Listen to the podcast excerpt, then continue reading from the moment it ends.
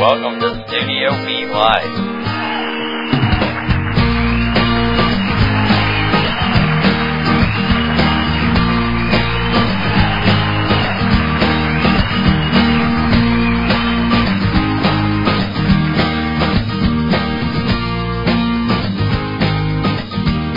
Well, you did it. You somehow traveled all the various parts of the internet, and you took the correct path, the correct URL, the finest MP3 download, and you found Studio B Live. Hello, I'm David Burns. And I'm Sherry Burns, and we operate Long Lane Honeybee Farms and produce this weekly podcast to support beekeepers and encourage others to become beekeepers. That's right. And Studio B Live is more fun than sitting on the front porch with Grandma on a hot summer evening with a glass of sweet tea in your hands.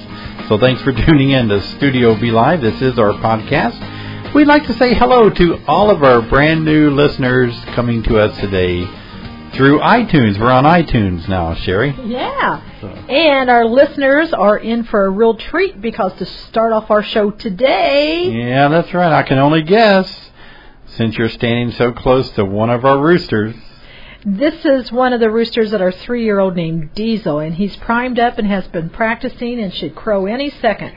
So, starting off our show any minute at the crow is the crowing of there he goes, crowing of Diesel, the ruling rooster of Long Lane Honeybee Farms. Yeah, and he's a beaut too. You know, I was surprised that I didn't realize roosters crowed throughout the day, Sherry. I thought they were just like at 4:30 in the morning, and then they went back to bed or something. No, I think that's one of those myths. Roosters crow all day long and crow for various reasons. I think ours is hungry, and that's why he crows. Yeah. Oldest daughter at home takes care of the batch of chickens, and I think he goes under her window and crows. Yeah, he knows exactly where she sleeps, and he sits underneath there and he crows at her. But he's a beaut. He's stately, he stands proud, and got some beautiful feathers. Well, Sherry, you deserve a Purple Heart for watching 2 of our 5 grandchildren last few days, and that was really hard. Little Claire is about 16 or 17 months old. She got sick, and so you had to take care of her, hold her, go without sleep for 2 days. But she finally got better, and we were just praying that our 3-year-old Christian and Claire's sister, Laura, didn't get sick too, and they didn't, so we made it through. Yeah, our daughter Jennifer and her husband asked us to watch them while they went on a cruise. Mm-hmm, something we want to do, right? Yeah, that'd be nice in the middle of winter. We'd have to take Christian with us, little 3-year-old Christian, wouldn't we? Well, and he would be fine. I think he'd enjoy a cruise if we could keep him from jumping off the side of the boat. Yeah. Well, that's true. He'd be all over that, wouldn't he? Oh, my. So last few days have been fun. I went down to the Illinois State Beekeepers Association. I spoke on pheromones in the hive down there, and it was fun being with a bunch of beekeepers down at the state convention. And going to go up to Chicago, and I think in 2 more weekends to speak at a Garfield Conservatory bee forum. And Dennis vanEngelsdorp, he's a leading CCD researcher. He's going to be speaking there as well. And I think they always ask me to come to these where they have these real, well-known speakers. I'm like those little bands and those that you're trying to get your feet wet, and you have these little bands that are trying to sing a tune, and then the real band comes out, Well, they probably have to pay him so much. That way they can get by not paying you. Yeah, there you go. Maybe so. I'm looking forward to that. So anything else been going on around here that you've had fun doing lately, Sherry? The weather's nice today. The weather's gorgeous today, and we finished picking up a lot of stuff out of the yard, and... But other than that, I think we've just been hanging out here, taking orders for those holiday specials already. Mm-hmm. Don't let those go by. You need to get that ordered and on the road to you before the 2011 bee season starts. It's going to start pretty soon, and people are already itching to order those packages. Next week we'll talk about that, but that's looking good too. And by the way, Sherry, this is episode 40. 40. Yeah. And we actually produced our first beekeeping podcast on November the 10th, 2008, 2 years ago. Can you believe that we've been doing these podcasts now for 2 years on beekeeping? What's today's date? Let me go look. Is it the 8th? I think it is, isn't it? Let's see. Yeah, it is the 8th, so on Wednesday it would have been exactly 2 years. Okay, well, but maybe that's when this, you can get this online November the 10th, so that'd be exactly 40 episodes ago, two years ago. Yeah, that's right. Yeah. Okay, well, David, we're so close to the start of the beekeeping season. I know it. It's coming up just a week from today on November the 15th. It's going to be Package Bees. So as of November the 15th, go online, order your package of bees from our website, and you can call us too. We prefer you to go online to order just because it will help minimize the busy signal of people trying to call in and make it easier for us and for you to place your package B order. So, if calling in works better for you, call us 217-427-2678. Order your packages of bees. I heard at the conference that it sounds like packages are going to be in a huge demand this year. It's staggering.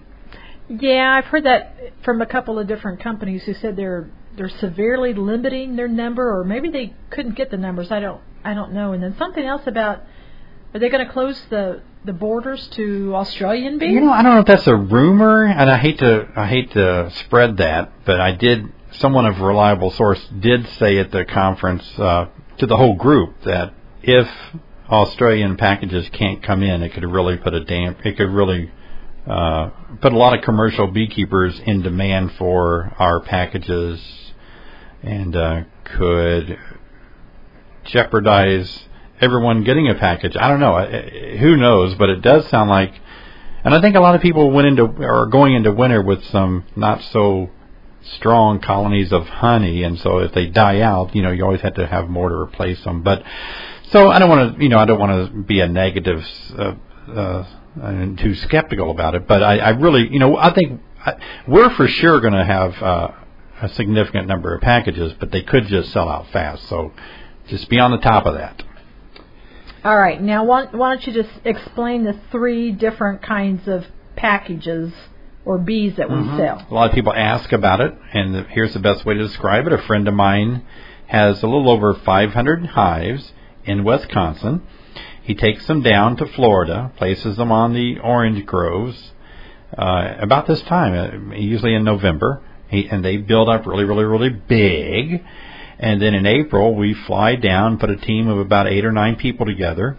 We spend a couple of weeks shaking bees. We actually don't shake the whole 2 weeks, but we're moving hives into a shaking yard and getting equipment ready. But we spend 2 days actually shaking the last 2 days. And then we put them in a truck.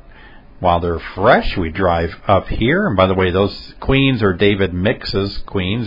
He's a very profound queen rear producer, and these are good winter stock, hardy queens, available about the first or second week in April, when we try to get back up with the truck full of bees. About, hopefully this year, in between 400 and 600 packages is what we're shooting for, and these are for local pickup only. I'm going to tell you about two other types of bees that we sell. The first type are the ones that are in packages sold out of our apiary here in central Illinois, first or second week in April, and people come from all around to pick up these packages, so you're not too far away. You can drive a significant time back home with them, so come on over, have fun.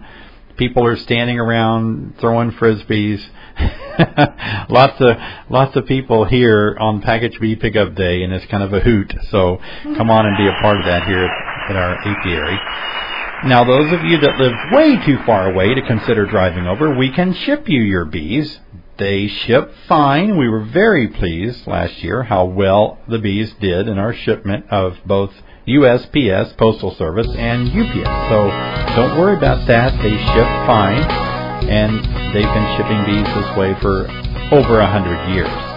And Some people don't like the idea of bees being shipped because they say it stresses the bees, but Sherry, I really don't think it does, because I know bees well enough to know they're being bees and they have food and they are together. I think the only thing that could stress shipment would be if they got extremely hot, then you might lose some, and that may happen. But last year, the post office took very good care of the bees, and bees have to really, really get hot. A lot of people don't want bees to get too hot because it can kill the brood. Brood has to stay 92 degrees. There's no brood in a package. Exactly. See, that's exactly it. So a bee just getting 100 degrees isn't, or 105 even, I don't think it's going to hurt the bee that much at all. Well, think where bees come from. I mean, bees come from the south. They come from Africa. They sit in the heat. And even if they get cold, people say, oh, what about if they get, what if the temperature drops down to 25 degrees? Hey, again, they're in a box. There's 10,000 bees together. It's going to have to get real cold for a package to be stressed that cold. So don't worry about that. They ship fine. Now, that's two groups, right? Yeah. One we bring back to our apiary, and you can pick them up. And I think those are $85. The ones we ship to you, those are the ones. Have I talked about those? Mm-hmm. Oh, okay. Yeah, those we ship to you. Those they're not shipped out of our yard, but we do ship them. And so these are shipped to your door for $106. Anywhere in the U.S., anybody in the U.S. Yeah. So. Which is a little cheaper. I saw some on eBay already, and they're more expensive than $106 to have them shipped to you total. So we're a little bit, pretty average price, what people are finding, a little bit below. But and then the third alternative that if you want to consider this, we do sell nukes. We never know what kind of nuke number we're going to have. Got to come out of winter, see what we have, see how many splits I can do. First come, first serve basis, but you can call us in May and say, hey, do you have some nukes I can buy? So we do sell 4-frame nukes as well, so keep that in mind, and we'd like to help you with those. So that's our 3 levels of packages that we sell. Last year we did make up a lot of nukes, and that worked really good. And so keep that in mind. November the 15th, get your orders in as soon as possible. And by the way, our packages are 3-pound packages, which is about 10,000 bees and a mated queen.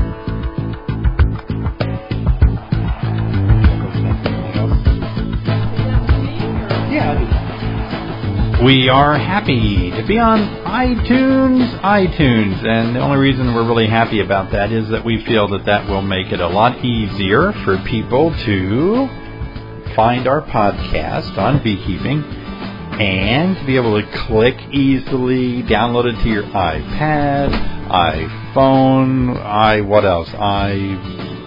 iPod, and so those of you that have your MP3 players, it doesn't have to necessarily be all Apple products. You can have your own MP3 player and download them off our website. But this is a neat way that we just want to get the word out more and be out in front of people a little bit more about beekeeping. So we're promoting beekeeping through these podcasts that we do, and we're glad to be on iTunes. And we have this neat little segments of beekeeping interests that we have throughout our podcast. We have one called equipment, one called pest and disease, beginners briefing, seasonal suggestions, magnificent mistakes, and what's around the corner. So let's get right into it today.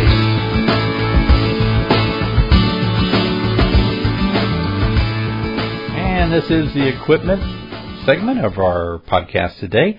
Today I want to talk about smokers, gloves, and hive tools. So let's talk about smoker, gloves, and hive tools as part of our equipment section today. Let's start with gloves. Now, people ask me, hey, what kind of gloves should I be using? What kind of gloves should I wear to keep bees? And here's what I say, don't wear any gloves. And then they say, oh my goodness, I don't want to be stung on my fingers. That sounds so painful. Well, so then I used to say, okay, tell you what, wear gloves at first until you build up your confidence, and then eventually Learn to work gloves barehanded. Now, I would not suggest this if you think your hives are Africanized. Don't go barehanded in that kind of a setting. But if you've got gentle bees that are nice and you can work them on good days when they're very cooperative with you, use a little smoke, wear a hat and a veil, and try to not wear any gloves. And to be honest with you, I don't wear gloves. I never wear gloves when working bees. Now, sometimes in big colonies, I do have to brush bees with my fingers. I have to brush them out of the way so that I can grab a frame, you know. But you can do that. I really think the bees respect that. I really think the bees sense that this individual is kind of hands-on. You know, there's the gloves can actually cause you to kill bees because you've lost, especially big gloves.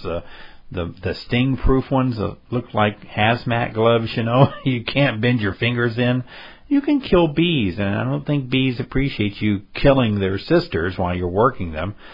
So I try to work barehanded so that I can respect the hive, be very gentle, and I think that comes back to the bees bring it back to me in a complimentary way by letting me work them barehanded. I am stung occasionally on the fingers. But I would say 99% of the time it's because when I go to pick the frame up and put my finger underneath the little ear of the frame, oops, I didn't see one under there. And in defense, she will sting me because I'm starting to accidentally squash her. So, you know, it does happen. But typically, bees are very gentle to work. And if you work them correctly at the right time of the day, being very working slow motion, use smoke, wear a hat and a veil, and treat bees with a lot of respect. I believe that you'll find you can work without gloves.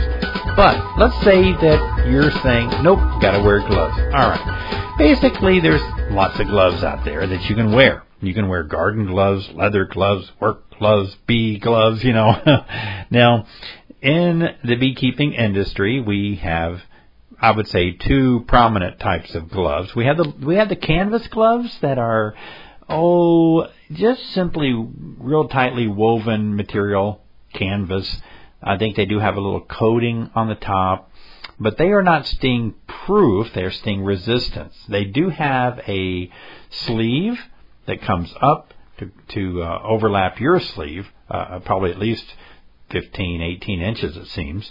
And so you can wear those, and they do bend easily, but you still might get a little prick through those gloves, though you may not. And I think bees typically don't land on gloves. They, you know, unless you're just got a mean hive or something, your gloves are going to give you enough protection to probably build your confidence more than anything. So there's the canvas gloves. Then you have your leather gloves. Now, leather gloves are almost, I would say, pretty much sting-proof. And that's only because the leather is so tough to get a stinger through. It rarely happens that a stinger could go through, penetrate how tight the leather is. And these come in different styles. But now, certainly you could go to your local hardware store, home improvement store, and you could buy leather gloves. But the problem with that is the sleeves, the end of the glove is very short on the hand, and there's going to be a gap between your suit or your shirt and your gloves. Here's what happens when I wear those short gloves. Bees will climb on my hand just out of curiosity, crawl into that little open sleeve on my glove, hang out, have fun, and then when I bend it, I'm putting pressure on the bee, and guess what the bee does? It stings me because I'm squeezing it. And that's why I don't wear gloves. I just get stung more with gloves than without. So if you're going to wear the little inexpensive gloves that you can buy yourself that aren't related to beekeeping, but they're just leather gloves, well, you're going to have to get some duct tape. You're going to have to find some way to kind of connect that glove to the base of your sleeve, if you want to do it that way. Now, they do make, and we do sell, leather gloves with ventilated sleeves, which means now there's a leather glove, a little harder to bend, I think, than a canvas glove, provides a little more, if not a lot more, sting-proof quality to them. And they have the sleeve that comes up and overlaps your suit or your shirt. So these are options. They're ventilated, I guess, to give your arms a little more ability to stay cooler. So those are basically two types of gloves that are real prominent in the beekeeping industry. So I would say this, friend. If you feel that you're not comfortable not wearing gloves yet, wear the gloves, but maybe one day slip one of them off and see what it's like to work with only one glove on, and build your confidence until you become a bare-handed beekeeper. All right? Hey, how about smokers? Let's talk about smokers and equipment. There are cheap smokers, and then there are cheap smokers. I mean, have you really ever seen a smoker that isn't cheap? And what I mean by that, they're not really made to be an army tank. They're not made to be a fine piece of furniture. They're made to be, they are a working smoker, which means over a few years they fail, and there's nothing you can do about it. It's just going to happen because there's moving parts, there's soot, there's fire in the box, and these things degrade over a period of years. I'm amazed when I go on to eBay and I see people saying vintage smoker, and I can look at the smoker and I can tell the thing's only 5 years old. They do look like a vintage smoker after 5 years. My goodness. But I don't mean that they're cheap. We sell smokers, and we sell smokers that we feel are very good. But just keep in mind that even though they're stainless steel, once you heat, put a fire in them, that heat changes the metal, and they can and do rust. They can bend, because they're lightweight. So you have to take care of them. You have to keep them cleaned out. Don't ding them up and drop them and run over them, or you'll be suffering. But the bellows as well. The bellows is what creates the air that blows into the canister to make smoke.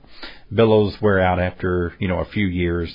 But all smokers are about the same, to be honest with you. If you feel like you're going to pay more to get a better smoker, I wouldn't count on it. So whether it's so basically you have your smoker that we have Moses Quimby to thank for that. He invented that in the 1800s. Some smokers do not have a cage around it, which is a protective cage to keep you from burning yourself. I could have used that one year because I burnt my fingertips.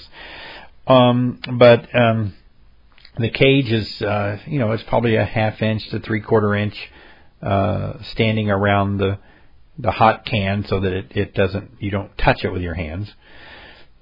So you have that difference, the ones with no protection cage around it and ones with heat cages around them. And then another difference I've seen is some are domed shaped at the top and others are funnel shaped at the top. And quite honestly, don't see any difference. So you just pick if you want a smoker to look like the traditional one or R2-D2 off of Star Trek or Star Wars. You decide what you want to buy on those smokers. Smoker fuel can be anything that produces a cool, dense white smoke, or light blue, I guess. It's a light smoke, but it's dense, and you don't want something that is going to make the bees gag. Like you don't want to put plastic, anything smelly in there, but typically, we think of grass cuttings, dry grass, pine needles. You could put straw. You could put, some people use twine that has not been sprayed with any kind of insecticide, burlap.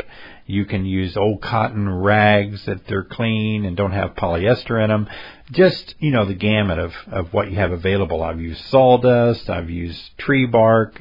I've used... I was going to tell you something else I use. Sawdust, tree bark. I use cardboard, believe it or not. You take some cardboard, roll it up tightly after you get a fire going. Now, it won't burn as long, but you'll be surprised how long cardboard will last, and who doesn't have access to cardboard. And then the next thing I want to talk about is hive tools. There are several different kinds of hive tools. The hive tools that we traditionally have, we've had forever, are just flat on one end, come to a point, and then they're kind of hooked on the other end. That's kind of like a scraper that you can use on the other end. It does come in handy when you're scraping propolis off your frames. And then they have a little hole where if you see a nail that's coming out, you can pull a nail and pound it back in. A little pry hole in the hive tool as well. Hive tools, some of them are painted all the way, some are painted halfway, some just different colors. Yellow, I've seen yellow, red ones. A lot of different types of colors that you could get. But I want to talk about hive tools because there are other kinds of hive tools. There's the painted traditional hive tool, and then there's the J-hook hive tool. And I don't know how to describe this other than it has a little J-hook on one end, a different kind of scraper on the other. A little more pricier, not too much, a few dollars more. And sometimes these are chrome-plated and are nice, but they're a little different hive tool, and I've found in my running around with beekeepers, I don't really ever see a beekeeper with one of these J-hook hive tools, but maybe some people like them, but most people use their traditional ones. There's one called the Italian hive tool, and this hive tool is, of course, most of them are made with tempered steel, as this one is. It's a little bit longer, and it gives you probably more leverage. It has a little bit of a hook on one end, different than the traditional hive tool. And then the one that I really like is the traditional hive tool, but it's in stainless steel, polished stainless steel. I love that one. The traditional hive tools are just steel, and they'll last a long time if you keep them out of the weather, if you kind of wipe them off, maybe put some light oil on it, vegetable oil or something, food grade oil or grease that wouldn't hurt the bees, but you could kind of keep them from rusting away.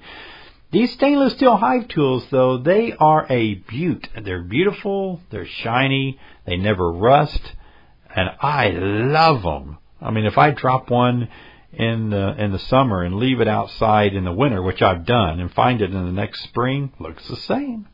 It's not rusty, it's ready to go. So these are a little bit more money, but pay for themselves because they just keep lasting. Very good stainless steel hive tools. Okay, so there you go, folks. There's some ideas on some equipment. You think about the equipment you're using. New beekeepers, take interest in what you want to do with your gloves, smoker fuel, and hive tools, and you'll be off and running.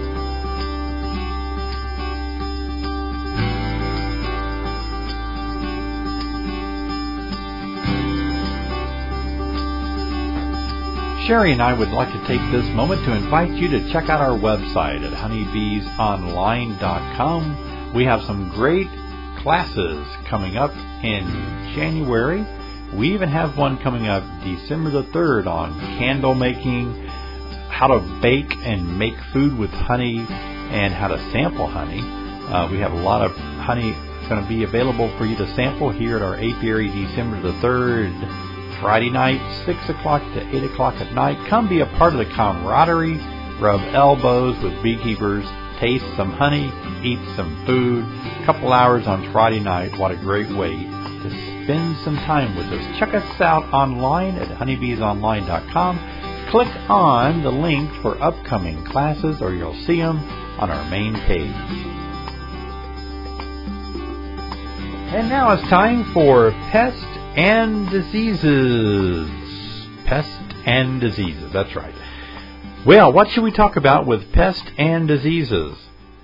Probably the one that is of utmost concern to most beekeepers is the Varroa mite, Varroa destructor, the mite is called.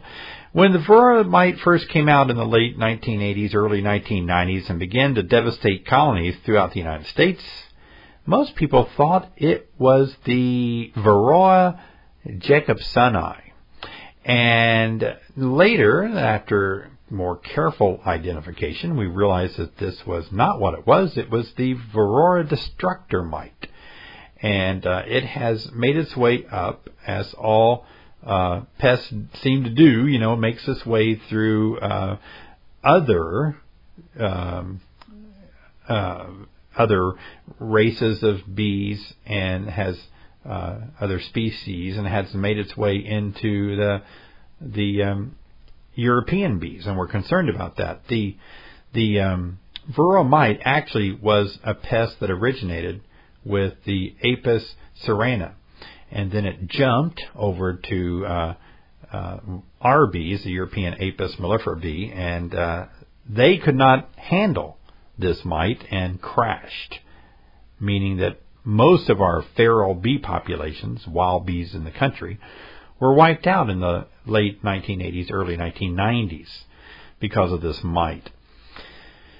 So over the past few decades, beekeepers have made a headway, and so have entomologists, and pest control companies have begun to make products that can be placed in the hive to kill the mite. And all of these are being used, they're being tested, some of them are being tested as they're being used, I think. So there are many products today that are available to help control mites in the hive. And I want to talk to you about several of the ways that I suggest you really keep a handle on your mites. I do think it's important. Keep your mite levels down. They vector diseases, they transfer diseases, deformed wing virus and others. So you don't want your bees diseased. If your bees go into winter with a heavy Varroa mite infestation, it could greatly put them at risk of dying during the winter. So you want to cut down on your mites. It doesn't mean you have to clean every little bee's foot, but you do want to get the mite level down tremendously, and just keep it down all year. Here's what I'm going to tell you to do. A, screen bottom board. Don't let anybody tell you these are not effective. They are effective. Got one way I can prove it. Slide something under your screen bottom board for a couple of days, pull it out, and tell me if you don't see mites on it. Where do they come from? They fell out of the hive. They can't get back in. They work. Now, they're not going to get rid of every mite. Absolutely not. But if that screen bottom board wasn't there, the mite would have fallen to the bottom, waited for another bee to walk over the top of the solid bottom board, and it would have just grabbed a hold of another bee and gone back up to the brood nest to mate and make more mites. Screen bottom boards. Get them, use them. They're good for ventilation. They increase honey curing, decrease the time. I guess I should say that it takes honey to cure. And they're going to help your bees stay a lot cooler on those hot August nights when they beard out front. You won't see bearding at all, maybe, but certainly not as much if you have screened bottom boards. We sell them. Check those out on our website. Also, secondly, number two, or B, use green drone comb. This is a plastic one-piece frame, drone size. Bees add wax to it, queen measures it, lays a drone egg in it, and then the mites prefer drones because the drone cell stays, well, it takes 24 days for the drone to emerge, the longest of all the caste of honeybees. Therefore, the mite prefers the longer maturation period of the drone and will reproduce in the drone cell. So if you put these drone combs in, let them seal over with the pupa of the drone inside. Guess what's in there with the drone? Yep, lots of mites, foundress mite, the mother laying mite. And then you can pull those out before the drones emerge, freeze them for 24 hours, and your mites are killed. There you go. Put them back in the hive, let the bees clean them up. Keep doing that. That's a second line of defense. And the third line of defense that you can use, part of integrated pest management without using harsh chemicals, is powdered sugar drop. Take 1 cup of powdered sugar, confectionery sugar. Don't worry about the little bit of starch. You're not going to be doing this very extensively, so it's not going to hurt the bees, that little bit of starch that's in confectionery sugar at the store. Put a cup in a deep hive body. Just take a screen, lay over top of a deep hive body, and let it fall down between the frames. And that will help the bees groom off and the mites to lose their stick-to-iveness and fall to the bottom, and out they go. So those are three levels. I'll go over them real quick again. Fight mites with screen bottom board, green drone comb, and sugar drop. You want to start this probably in the spring, certainly as you're going around in summer. If you do the deep hive bodies only, not the honey supers, you can do it while the supers are on, because you're using such a small amount of sugar that it's not going to get in your honey. But if you want to be very cautious and wait until your honey supers are off, you can do that, and powdered sugar to get rid of the mites. You need to do this at least 3 weeks, 3 consecutive weeks. So if you do it on Monday, powder sugar your hive on Monday, do it again the following Monday, do it again the following Monday, 3 weeks in a row. Do it 6 weeks in a row if you want to. But here's why you need to stagger it week by week. If you do it one time, that's all, you're going to get mites off, a lot of them. But think about all the mites that are below the sealed cap of the brood. They are not exposed to the powdered sugar. So when that worker or drone emerges, the mites multiply and come out.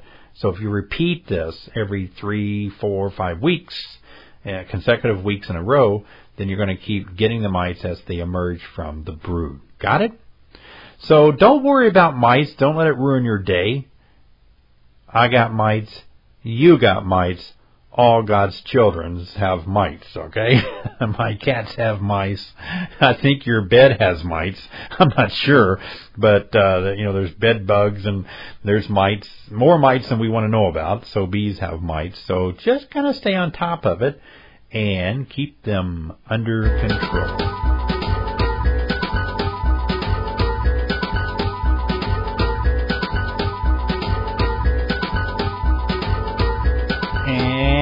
Now, back by popular demand, not really, but it sounds good, is Beginner's Briefing, a moment where we sit down and brief a new beginner on how to learn more about beekeeping. And in today's Beginner Briefing Corner, going to be talking to you about abbreviations. How about abbreviations? There's a lot of abbreviations in beekeeping. Have you noticed that? It is amazing, isn't it? Well, let me tell you about a few, and let me see how well you are at guessing these abbreviations. I've already told you one, and let's see if you remember what it was. But I'm going to give you the abbreviation, and the abbreviation is IPM. IPM, like Indian Paul Mary. IPM. Yeah, Integrated Pest Management, a way that you can try to defeat the various pests and diseases in your hive using more natural ways of keeping your hive healthy. Doesn't mean that IPM does not include medication. It does, but first you try other methods as well. IPM, Integrated Pest Management. Okay, ready for another one? Here we go. Rub your hands together. Stroke your beard, if you have a beard. Look wise. Here comes another one. How about VSH? What is VSH? H. Sounds like bingo, doesn't it? VSH. VSH. Some people mistakenly call this VHS, but that is a videotape. So it's VSH, and it stands for Verora Sensitive Hygienic Behavior, and we are putting that into bees now, raising that recessive gene up so that bees are able to detect that there are mites below the sealed pupa and open it up and take that pupa out because it has mites on it. and of course it's taking out a bunch of the mites with it. So this is a trait that we work into our queen rearing operation here as well. Most others do too. VSH, Verora Sensitive Hygiene. All right, let's have another one now. Let's see. Oh, here's a fun one. TBH. TBH, Tomboy Henry. What does that mean? TBH. I'll give you a minute. What does TBH stand for, the abbreviation? Got it? Some of you got it because you have one. Some of you got it because you're thinking about getting one. It stands for Top Bar Hive. Oh, yeah, you knew that, didn't you? Top Bar Hive. A Kenya hive. You see them in third world countries, hanging from trees. And those that are TBH, Top Bar Hive enthusiasts, know that this is the greatest thing since sliced bread. Well, you should think that. So before you go out and burn all your Langstroth equipment and change over to Top Bar Hives, you may want to talk around and see what you come up with first. You know, I don't mind Top Bar Hives. Come on, they're okay. But I don't think that we're going to see the kind of level of support and, how should I say this gracefully? Well, here's a good way I can say it. How about this? This is good. This is fair. Before you keep a top bar hive, keep a Langstroth hive.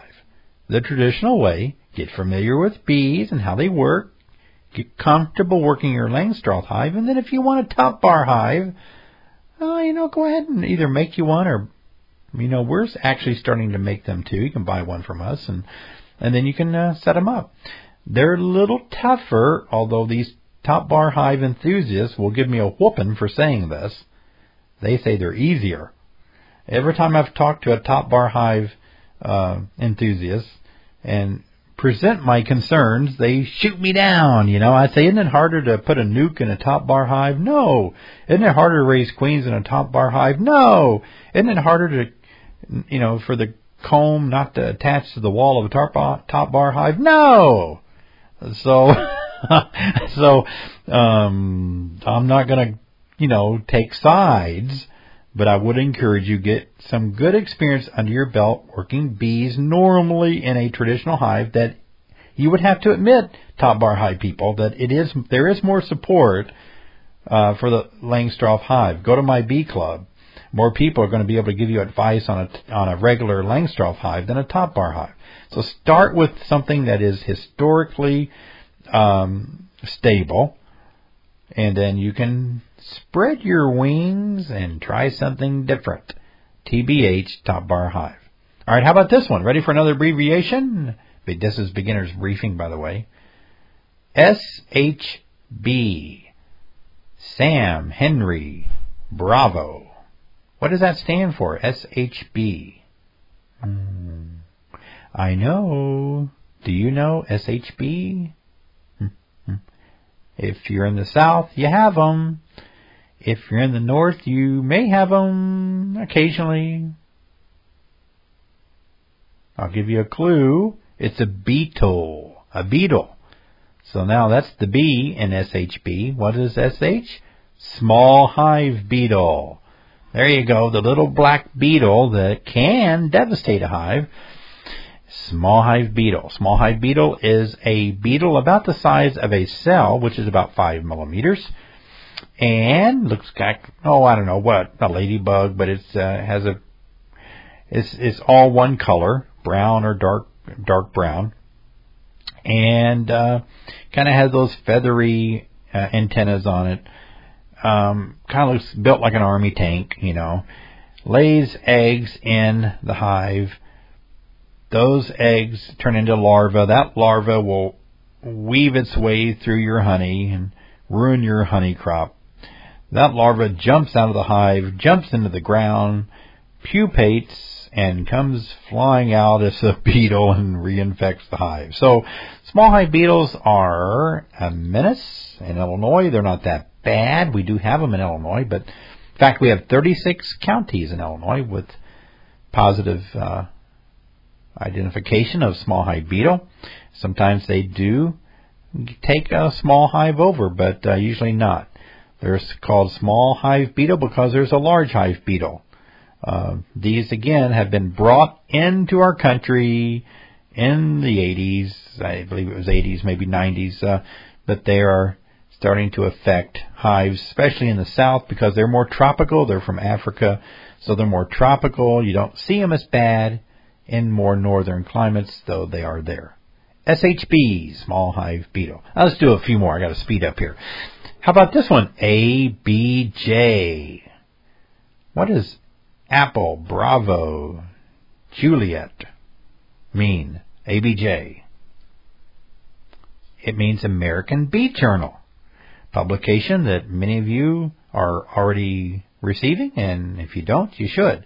American Bee Journal. Been around forever. How about this one? I'll give you a few more. EHB. EHB. Anybody know what EHB stands for? EHB. It stands for the European honeybee. Oh, that was a simple one. And this is even going to be more simple. AHB. AHB. If EHB stood for European honeybee, which is all what we have, you know, in America, we also have the AHB, which is the Africanized honeybee. There you go. Let me see if I have another one. Well, let's do this one. This would be fun. AFB. AFB. You know what it is? It's a disease. Right, American foul brood, which also there is another one closely to it, EFB, European foul brood. Very good. All right, well, there's some abbreviations. Now you got that under your belt. You can speak wisely. You can walk around and say, I've got VSHBs on an IPM bottom board that don't have any signs of AFB or EFB and no signs of SHB, and I don't like TBHs, and I subscribe to the ABJ. Okay, there you go. All right, let's move along now to seasonal suggestions.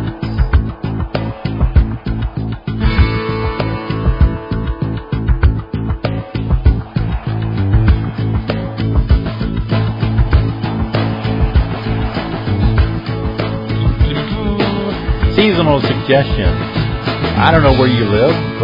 You know, it could be warm, it could be freezing cold, but I'm going to have to take the middle of the ground here and give you what it's like in Illinois here in November. We had one night already where it got down to 12 degrees. Now, today it's warmer. Tonight's low, you know, in the upper 40s, so it's not bad. But winter's coming, so the question about seasonal suggestions today is, do we wrap our hive or not? What are you going to do? I'm asked this question a lot. Should we wrap our hive or should we not? Wrapping means getting something of carpet, roofing paper, insulation board, whatever, and wrap it around the hive so the wind won't make the hive so cold. Historically, beekeepers of long ago found some advantage in wrapping their hives. Even today, people in the far northern regions of the United States and into Canada do extensive work in wrapping their hives in preparation of winter. Now, should you? Let me tell you a few things before you do. First of all, I love using common sense, logic. What's going to happen when you wrap your hive with some sort of black paper or insulation? the bees are going to be able to stay a little bit, not a lot, but a little bit warmer probably on the inside. Insulation just does that, you know. That little bit of extra warmth on the inside is going to do something. It can be positive, such as keeping the hive a little warmer on extremely cold nights, but it can do something negative. It can cause vapor, condensation on the inside of your hive, because the warmer the bees are on the, in the cluster, and the colder it is outside the hive, there's a contrast in temperature. Moisture develops on the warm side, which is above the bees, and that's a dripping noise. So all this water, this condensation that's developed above the bees on their inner cover or top cover, is developing, and it's pretty extensive amount of moisture, and it's dripping down, and guess what? It's not warm. It's cold because it's above the cluster up by that cold board up there, and it's... Oh, hit another bee right on the head. Ooh, that's cold. So dripping cold water on bees ain't good, friend. You don't need cold water dripping on your bees. That's what's going to happen unless you provide some sort of adequate ventilation at the top.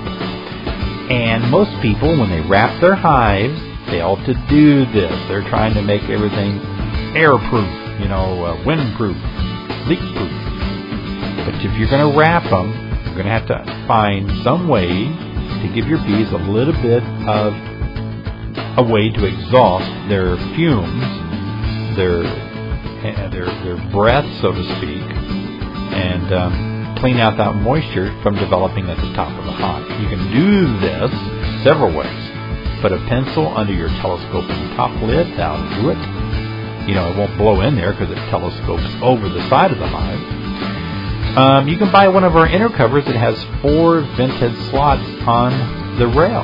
So that sits against under the top cover, which allows what we call passive ventilation. That will improve greatly this buildup, prevent this buildup of moisture. But when you begin to wrap your hive tightly, you're going to have to provide an upper ventilation. So don't wrap it so tight where now you don't have that ventilation at the top. So what's my opinion on wrapping or not wrapping?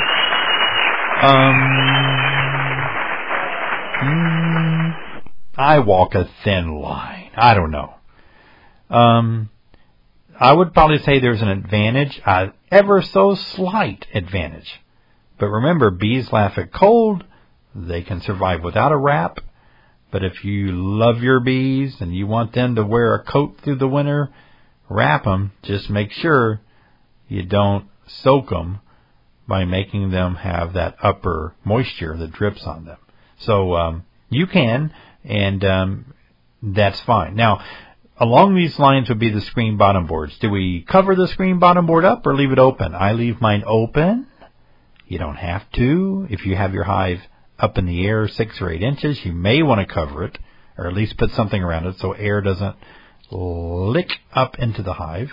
But if they're on pallets or something where the wind won't blow up into your bottom board, then you can get by leaving it open. A lot of people do. But if it makes you feel better, slide a little piece of corrugated plastic cardboard or cardboard. Bees won't pick on cardboard in the wintertime. You could just slide a piece of cardboard, lay it in your hive over your exposed screen bottom board. And but then again, we like it open because we like ventilation. All right, there you go. Seasonal suggestion. Now we're moving on to the magnificent mistake section of our podcast today. We were hoping that we would be flooded with calls and emails about magnificent mistakes that you have made.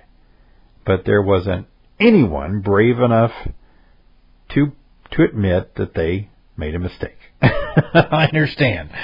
All right, so I've picked a few of commonly magnificent mistakes that people make. And since we're talking about packaged bees, let me say this. A big mistake is people will wait too late to order their packages of bees, and they'll call in May and say, I want to start beekeeping, I'd like a package of bees, and everybody's been sold out for months. A very magnificent mistake. I understand you didn't know. You'll know next year, but that is a common mistake. Another common mistake is this.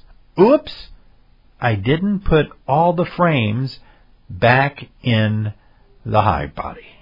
Ooh, bees are unforgiving when you make this magnificent mistake, and when you magnificently, mistakenly leave out a frame or two, the bees will build some magnificent-looking comb without a wooden frame. And they'll attach it to your top cover, inner cover, side walls. Oh, and it is a mess. And now it's time for What's Around the Corner. What's coming up?